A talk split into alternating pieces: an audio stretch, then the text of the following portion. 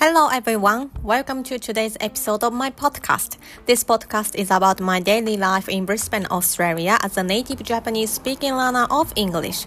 This podcast is bilingual using both English and Japanese. 皆様こんにちは。 今日も聞いてくださってありがとうございます。このポッドキャストはオーストラリア・ブリスベンに住んでいる私がオーストラリアでの日常生活の中で思ったこと、感じたことを英語、日本語を交互に使って話す声のブログのようなものをお届けするポッドキャストです。So let's move on to today's topic. Some of you already noticed that I did not mention my title. Because of that, I have not gotten social credibility to broadcast my English Japanese bilingual podcast. Uh, some listeners are skeptical of my English skills or my knowledge regarding English learning. And my main job is different from English teaching. So even if I shared my status, I am not sure if it is helpful to gain credibility. さて、今日のトピックに入りたいと思います。えー、お気づきの方もいらっしゃるかと思うんですが、私自分の肩書きを今まではっきりさせてこなかったんですよね。で、肩書きがないままですね、この英語という第二言語を使ったポッドキャストをやっているので、えー、この人本当に英語分かってるのかなと、まあ不安を与えてるんじゃないかなと思っていたんですよね。であのちなみにですね私のメインの仕事は英語を教えることではありません、えー、まあ、なのでですね私の職業をお伝えしたところでこの英語ポッドキャストのホストとして信頼性を得られるのかなっていうのはまた別問題かなってずっと思ってたんですよ However, recently I found a good title that includes my passion and attitude for English learning. So, in today's episode, I would like to share my new title when I broadcast this podcast. So, this episode first gives you the reasons that we need to have a title. It will then go on to my struggles to find a title. Finally, my new title will be revealed. Hope you enjoy it. そう、ただですね、最近これだっていう肩書きを見つけたんですよ。 なんかそんなわけで今日のエピソードではこの英語系ポッドキャストをやっていく上での肩書きについてお話をしたいと思います。えー、それにあたってですね、えー、3つのトピックに分けたいと思います。えー、1つ目、え、なんで肩書きって必要なのかということをもう一度おさらいします。で、2つ目、え、どうして私が自分の肩書きをすぐ見つけられなかったのか。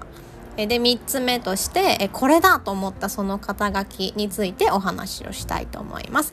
ご興味ある方いらっしゃいましたらお付き合いください。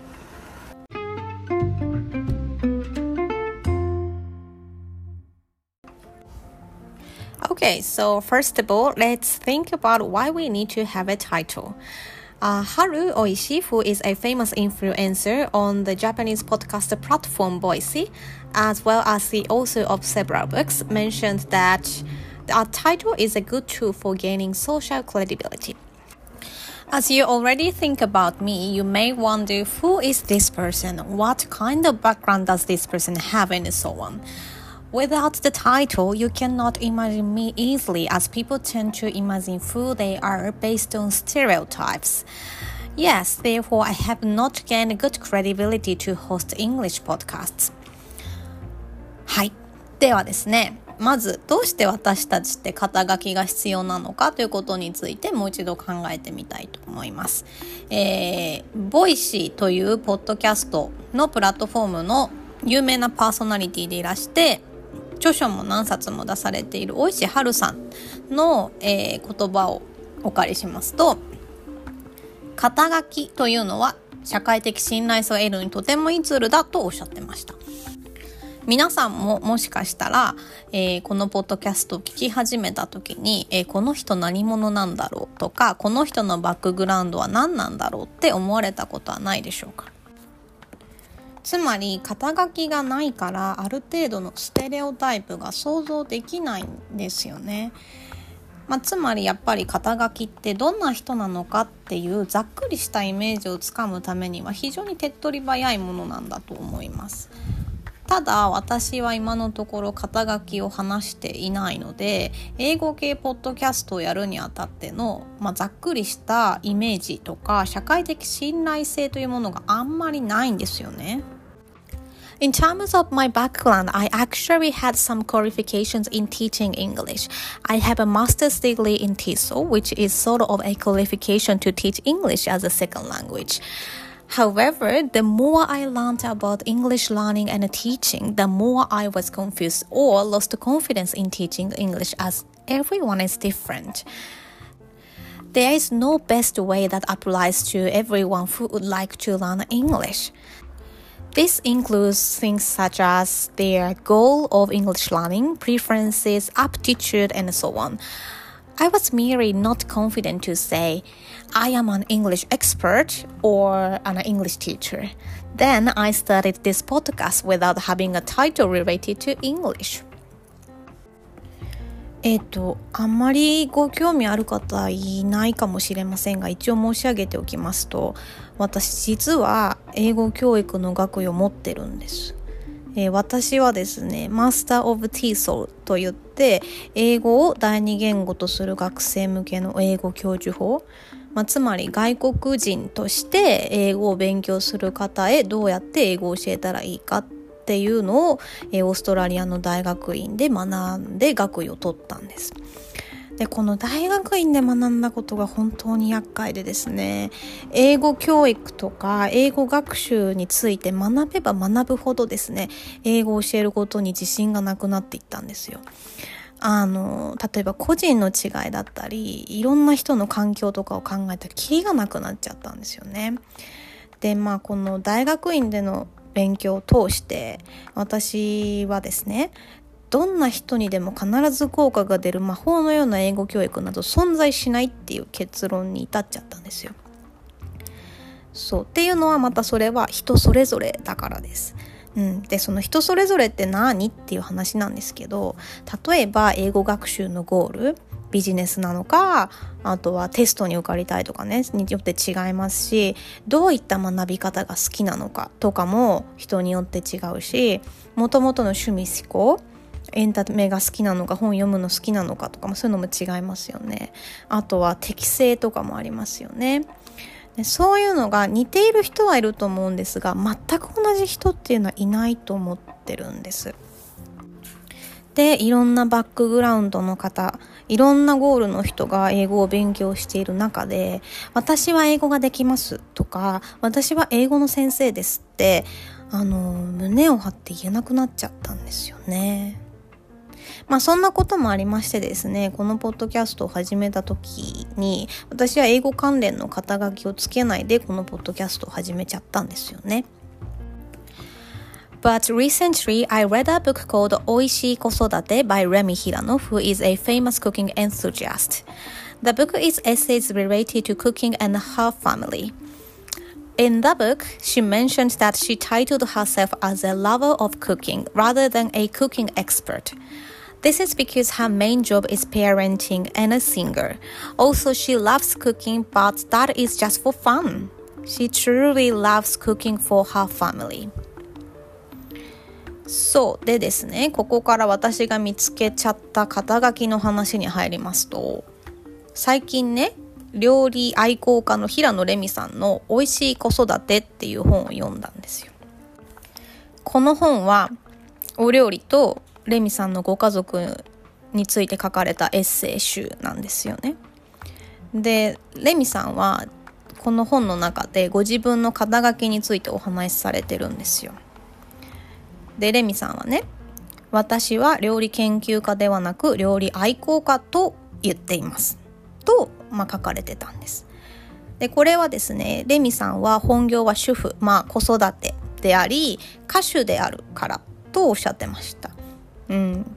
で、なんかレミさんって料理が本当に楽しくてしょうがない方なんでしょうね。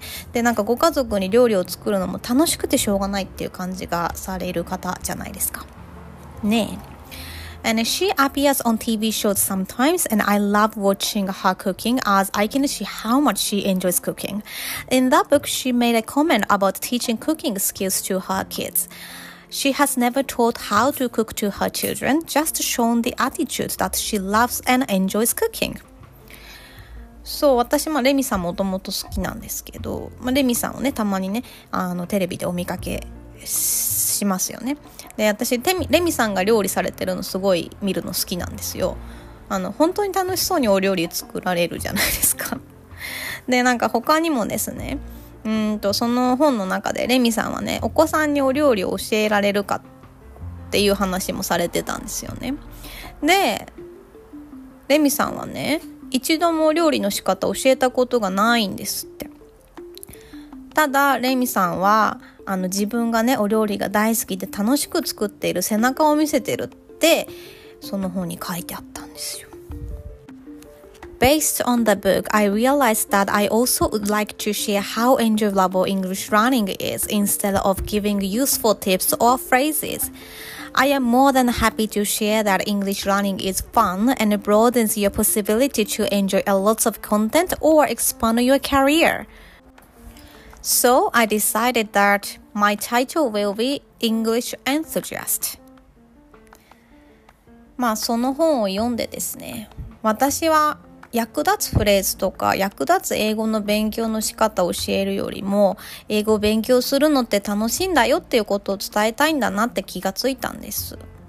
なんか英語学習って楽しいんだよとか、なんかいろんな英語の本とか映画が見られるようになって面白いんだよとか、まあ後々ねキャリアにつながるとか、なんかそういうワクワクをお伝えできる人になりたいなと思ったんですよね。うん。まあ、そんなわけでですね私はワクワクを届けられる人になるということで、えー、これから英語愛好家と自分のことを名乗ることに決めましたっていうお話でした。Okay, so let's summarize today's episode. In today's episode, I was talking about mainly three points. Number one, the importance of having a title. It is an easy way to gain social credibility. Number two, the reasons why I did not have a title when I started this podcast. This is because I do not feel right to say I am an English expert or an English teacher. I mean, I feel uncomfortable. And number three, I found a good title for myself that is an English enthusiast. I would like to be like Remy Hirano, who is a famous lover of cooking and shares her passion for cooking. I also want to share the passion and enjoyment of English learning. さて、今日も長くなってしまったので、まとめに入りたいと思います。えー、今日はですね、えー、3つのポイントについてお話をしました。1つ目、 えー、肩書きはどうして大事なのか。えー、これは社会的信頼性や、まあ、その人のイメージをざっくり得るのに手っ取り早いからという話ですね。で、2つ目。どうして私がこのポッドキャストを始めた時に肩書きをつけなかったのか。まあこれはですね、英語ができますとか英語の先生ですって名乗るのになんかいろいろしっくりこなかったからですね。3つ目。えー、私、これから英語愛好家として名乗っていくことに決めましたという話です。これは料理愛好家としてもとても有名な平野レミさんがお料理を作るワクワクをお届けしているように私も英語学習でのワクワクを皆様にお届けできたらいいなと思ってこれこのように名乗ることに決めましたっていうお話でした。Okay, so that's all for today. Thank you very much for listening to this episode, and I hope you enjoyed today's episode. So, have a fantastic day, everyone, and I will see you in the next episode. Bye! えー、そんなわけで今日も最後まで聞いてくださってありがとうございました。えー、このエピソードがどなたかのご参考になるか、このエピソード自体を楽しんでいただけていたらとても嬉しいです。